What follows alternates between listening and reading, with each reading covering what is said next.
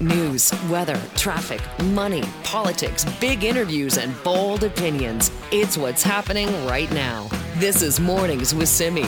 Well, the Greater Vancouver Zoo is once again open to the public. This after it was closed after the release of the wolves from the enclosure on the property. There are still many questions about what happened to allow the wolves to get out, but what we do know is Tempest, the one year old wolf that was still at large, at large for the longest, was reunited with her family. That put an end to the 72 hour search for Tempest. Sadly, we know Chia, one of the the other wolves from the enclosure at the zoo died after it's believed Chia was hit by a vehicle on one of the roads close by to the zoo. So, what does this mean as far as the future of the zoo and what people would like to see happen on that property? Emily Pickett joins us now, campaign director for the Vancouver Humane Society. Emily, thank you so much for being with us. Thank you for having me. Uh, what are your thoughts on how things unfolded and where we're at now with the return of the wolves, but the loss as well of one of those wolves at the zoo? Yeah, so the Vancouver Humane Society, you know, we are very concerned about last week's incident of the wolves escaping from the zoo. And we are very saddened about the death of, of one of those wolves, Chia. We think that this most recent incident is really part of a pattern of concerning incidents that we've seen take place at the zoo in the last several years. We know that, you know, in 2021, a jaguar bit a zoo employee. In 2020, a member of the public raised concerns about an emaciated moose that they saw at the zoo, and that moose was later euthanized. And then in 2019, a black bear bit a, a, child, and that incident resulted in the child having to be airlifted to hospital in serious condition. So we think that all of these incidents really reflect a lack of adequate safety and protection for the animals at the zoo. But beyond the, the high profile stories that, that have made the news, like this one, we are also, you know, very concerned about long-standing animal welfare issues at the zoo. Um, you know, the day-to-day monotony and, and the suffering that those animals experience, and that we've highlighted in previous reports, including our most recent report in 2019. I know that ZooCheck, the organization as well, that that does exactly that checks on uh, wildlife protection and checks on, on how zoos are doing. They, doing they have raised some of those concerns in the past as well. One of the the main ones being a kind of a lack of space or a lack of, of stimulation for the animals. They also noted that that some improvements had been made. Have things despite what you just listed off have things in any way do you think been improved at the zoo I think there have been some improvements, mostly, you know, as a result of, of people raising concerns um, and highlighting some of the issues that we've seen in, you know, over the years. But certainly, there are the most recent report that um, the Humane Society and Zoo ZooCheck put out still highlights a lot of outstanding, kind of long-standing issues, including things like small and barren enclosures. Those have been things that we've been talking about for a number of years and throughout a number of reports. Um, and the issue with those those small enclosures providing very little opportunity to engage in natural behaviors and movements for the animals. And in fact, actually, that last report raised concerns about the the lack of complexity and the enrichment in the wolf enclosure specifically. And a major concern that was also highlighted, not just for the wolves but for other species, was um, breeding of animals in in, captive, in captivity. But you know, we've also seen ongoing issues of of abnormal behavior in animals, um, such as animals chewing and licking the bars of their enclosure, lots of repetitive pacing along the perimeters of their enclosures. And a major ask that we've been wanting the zoo to, to look at is the keeping of exotic species that aren't native to BC. And that, you know, if we just step back and think about it, they, they really aren't suited to BC's climate. So if we look at the giraffes, for example, they're their natural habitat is dry and arid with little rain, and that's quite different from you know the lower mainland's environment. Uh, yeah, absolutely. I mean, the and the argument has been in the past that this is a way to expose people to these animals or to to to show how they live. But and I know in the past as well that you've talked about, or your group has talked about, uh, that a more sanctuary type setting would be preferable than a model where people pay money to come in and watch these animals uh, in enclosures.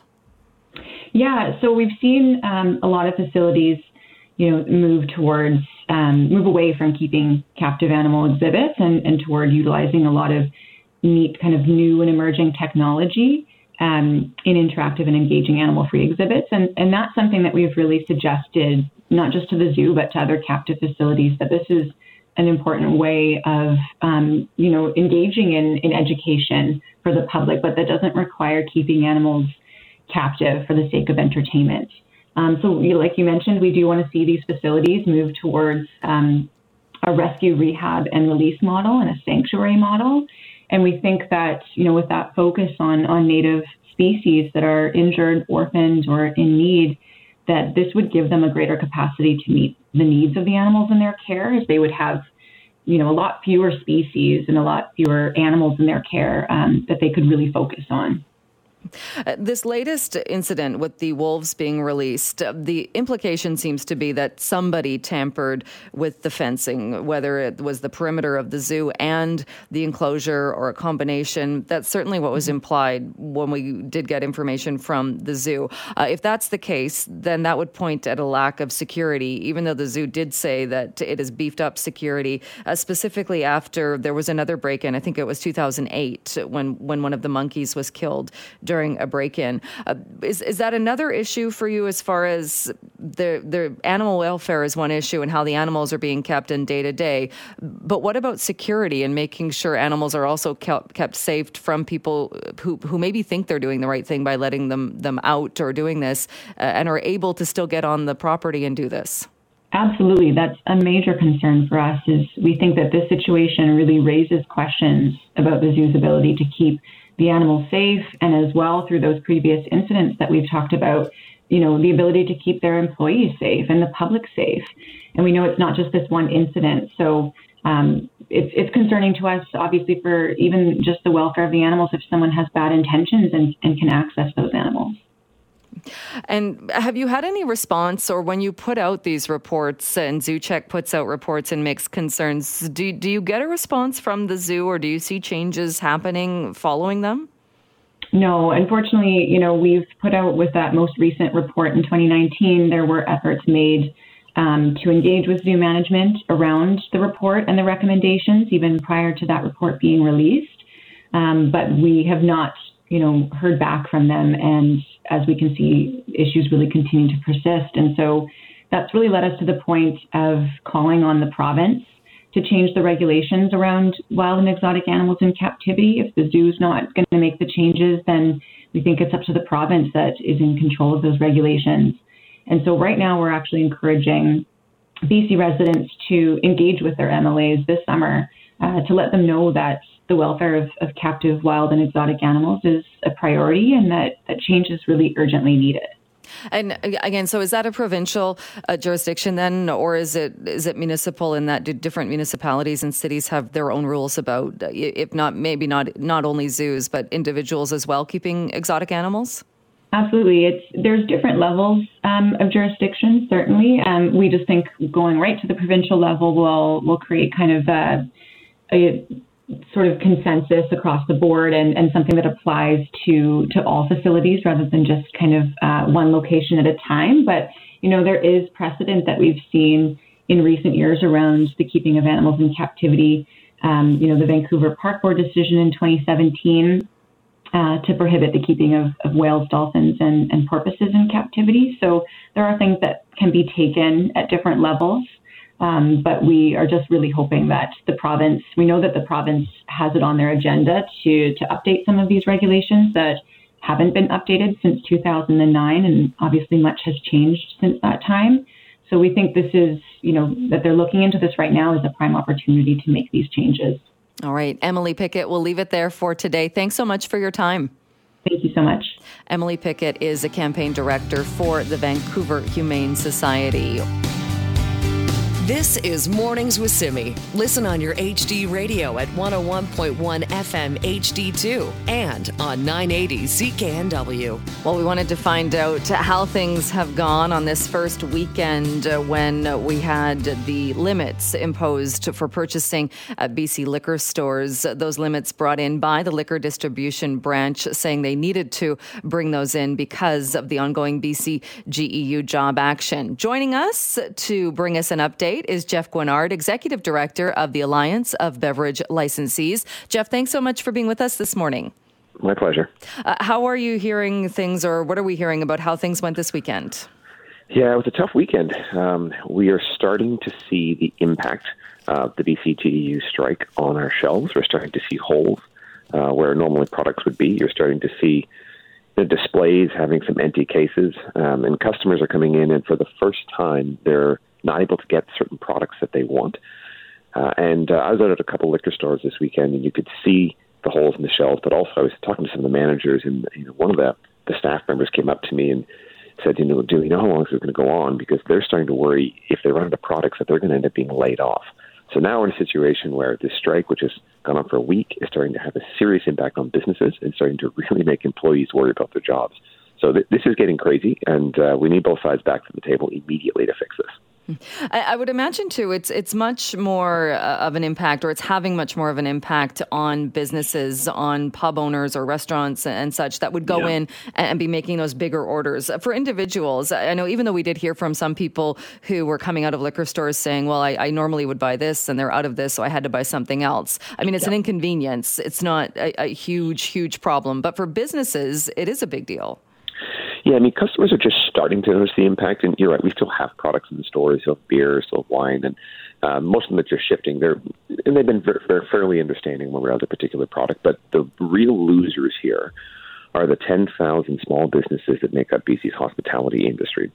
Right, so they're the ones that go in and they they sell more than three bottles a day of some particular alcohol, and uh, yeah, they're they're trying to recover from the pandemic. This was the last thing that they needed, and all weekend long, uh, I had folks emailing me and asking me questions about you know, where they could source products or why are they doing this to my business, and they're somewhere between very frustrated uh, and, and really nervous about what this means for them and their staff if they don't get products in in the next week or so.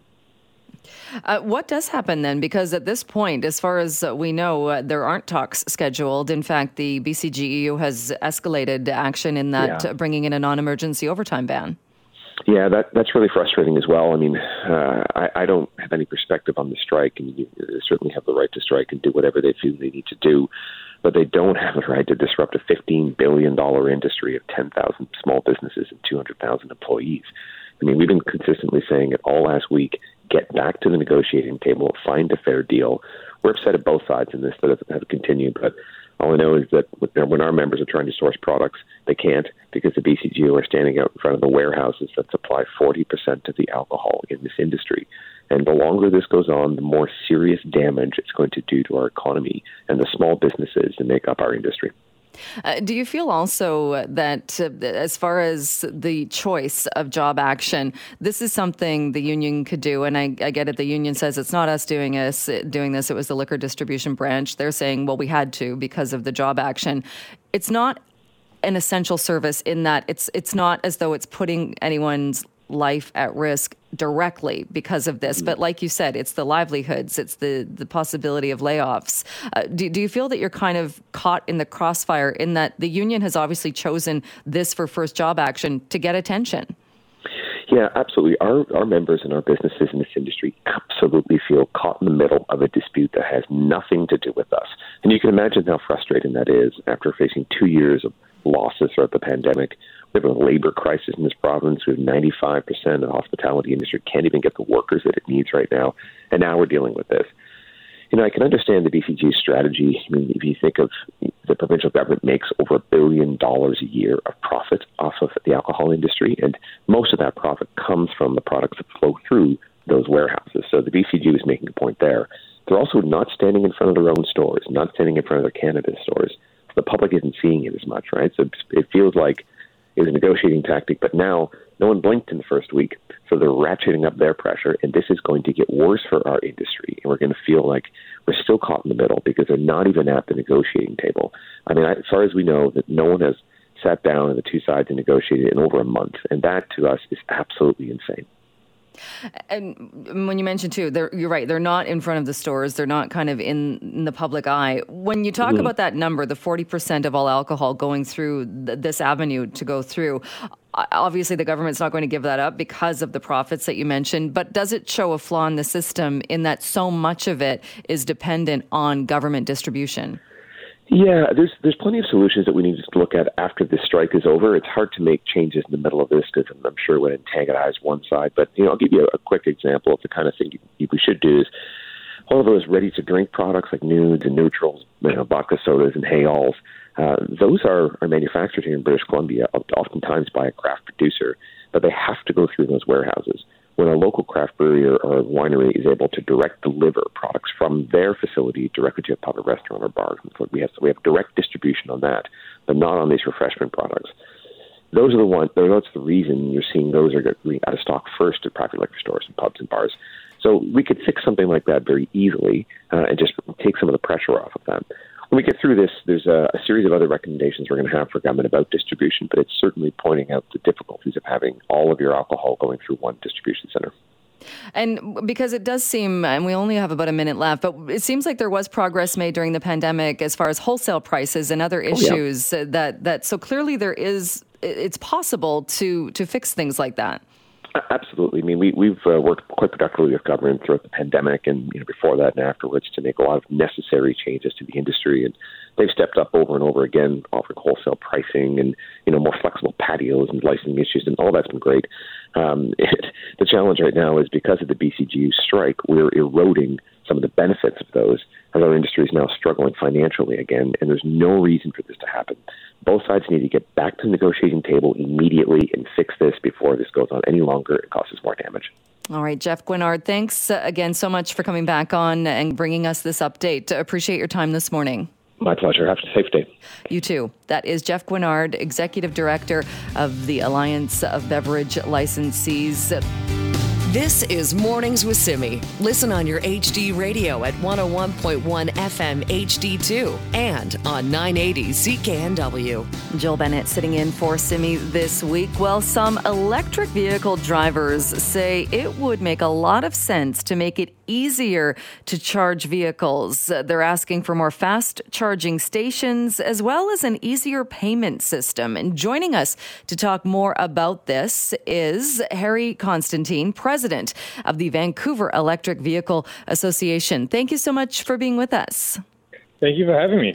Uh, so what, when we talk, let's first talk about the payment system and this call for a credit card tap system. How does it work now if somebody is going to one of these stations and charging their vehicle? Yeah, so just to to kind of set the scene a little bit, we are talking primarily here on at um, fast charging stations, so on those long distance routes where you're only staying for um, 10 to 40 minutes. Um, currently, we have kind of a hodgepodge of um, privately issued uh, tap to pay cards, um, which you have to get mailed to you, and it's only valid for that one network. Or, uh, and what most people do is they end up with about 12 apps on their phone uh, to activate the, the charging station. So it can be a little cumbersome, I would guess, if you're going to different stations and, and it's a different way of payment or a different app for each one. Yeah, as more and more companies come online, uh, you're in current state, we'll need more and more applications in order to, to get that on. There are some companies where you can activate, um, they have agreements and you can activate each other's charges through the one app. Um, but yeah, you have to get your phone out. It could be raining. It could be uh, like Britton Creek rest area, for example. There's no cover. Um, it, it, could be snowing. You're trying to plug in the car and you got to get the phone out to activate the charger. Um, so if you have data, that's over well and good. Um, but if you don't, then you're kind of dependent on uh, having to order a plastic card for the company, which if you're at the charger at the time and you don't have it, then you're you're you could well be uh, really struggling to to get that activated in the rain. Uh, are there other places then, I would imagine, that have uh, figured this out or made it easier as far as pay by credit card or an easier way to pay? Yeah, well, when we look to to easier, we look at other countries that are a little bit further ahead when it comes to electric vehicle charging infrastructure. BC is by far a, a leader in uh, in uh, Canada um, and, and the world, but in other places, uh, like the UK and uh, Europe, there are uh, countries where they've mandated that it has to be a tap to pay. It has to accept your regular credit card tap to pay, just like your your fuel pump. Um, at the at a regular gas station, you go to a gas station, you wouldn't expect to have to pull a, a phone app and only be able to pay out through a phone. Right. Okay. And you mentioned as well, so these are private companies that run a lot of the charge stations in different companies. So is there a difference then if uh, an electronic vehicle driver is going to one of these private company pay stations as opposed to, say, a BC Hydro pay station or charging station? So BC Hydro ones are often uh, based on the back of, of other um, companies, and, and BC Hydro Network. Mean, when you look at where they've positioned their charges, it's absolutely fantastic and enabled so much travel throughout the province. Um, but no, it's essentially the same. The BC Hydro have an app too. Um, they have a card which gets delivered to you pretty quickly. Um, but it's the same thing. You have to load money onto an account and activate it through through an app. And are we talking then? Is this is this a bigger issue then for people who do more of those long haul drives, as opposed to somebody maybe who can find other places within their city or their community to charge? Yeah, if you're try, there's kind of two two different types of charging. There's the day to day charging, uh, and most people eventually will be able to charge at home. And there's legislation and work being done to, to make sure that that infrastructure is in place, uh, particularly in those multi unit uh, residences that we that we have so many of in the lower mainland. So that's the, that's your day to day charging. What we're talking about here is those those long distance routes where you are um, you could be traveling from here to Kamloops, say, you might need to stop, you'll probably need to stop in Hope, maybe in Merritt, um, to charge up. Those have fast charging stations, and they all, all rely on um, on an app of some kind. And uh, and like you say too, if you've got a dozen apps or you're dependent on your phone, I mean, I, I guess the irony there could be your phone could your phone battery could be dead too, and then yeah. you're not able to charge your car. Yeah, exactly, exactly. If we're all t- we're all tied to our phone anyway, but if we're tied to that for for getting to the next town, it, it becomes another issue. How many vehicles are we talking about, or do we know how many electric vehicles there are currently in BC? The the number changes so rapidly that uh, I'm I, I, wouldn't like to, to guess. It was um, I believe it was 17% of vehicle set of new vehicle sales um, recently. Um, which is, is substantial. And right now, the, the charging infrastructure um, is just about adequate, um, and we're kind of at the mercy of the, um, the supply chain shortage, um, the supply chain issues that we're seeing worldwide. Um, but more and more companies are coming online with chargers as well. Right, because it would appear or would seem that that's just going to continue as far as that number going up and these vehicles becoming more and more popular. Yeah, yeah. As as more and more um, companies uh, bring on charges, um, like the Parkland Group, uh, the on the on the run company, are opening up um, charges soon. Uh, I believe on Vancouver Island they're starting, and then they're going to kind of tackle the major routes in BC. You know, we're it's a, another another network um, that will likely require a, another app um, to to do that. Yeah. And uh, so, have we gotten over kind of the the um, fear that people might have, or that the anxiety over charging, yeah. not having charging stations, and now it's more over how do you pay for it and kind of the convenience of that.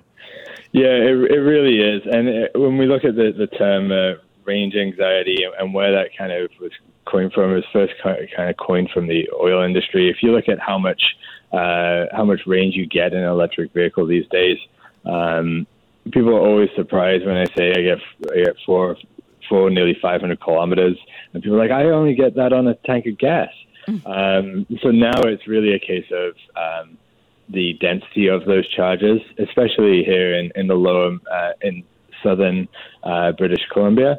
In northern British Columbia, we there isn't that density right now, and that, that's another another issue that's that's out there. But um, in the in the kind of southern British Columbia, really it's a case now of we have the charges to enable us to get to the majority of places without any without any issue. Um, and then as more vehicles come uh, online, we need the charging to keep up with that. And so far, it's it's keeping up. And is that too? I mean, that range sounds great. Is that also weather dependent, though, whether you're driving in the winter versus summer? Oh yeah, weather dependent, um, heat dependent. Uh, a lot of cars use resistance heating, um, which when you've got a gas car and you take a little bit of heat off the engine and things, it doesn't make that much of a difference, but uh, you know it can have a, a negative impact on a, an electric vehicle because it's really inefficient way. more modern cars are using heat pumps and are way more efficient. The, your tires, your tire pressure. Um, you know, I, I get four or five hundred kilometers in my car without really thinking, without really having to uh, drive to the speed limit. With uh, I always drive to the speed limit. Um, of course. Without without really having to um, think like I need to drive efficiently, if that makes sense. Um, so, you know, if you drive efficiently, you're going to get more. If you drive um, like a boy racer, then you're going to go. Uh, you're going to drain that battery really quick. Uh, not really quick, but a lot faster than you would. All right. Well, interesting update on this and uh, the need for uh, maybe an easier way when it comes to paying at those charge stations. Uh, Harry, we'll leave it there for today, but thank you so much. Thank you. Have a great day. You too. That is Harry Constantine, the president of the Vancouver Electric Vehicle Association. If you want to join that conversation, again, give us a call on the buzz line 604 331 Buzz. You can email me, Jill at cknw.com.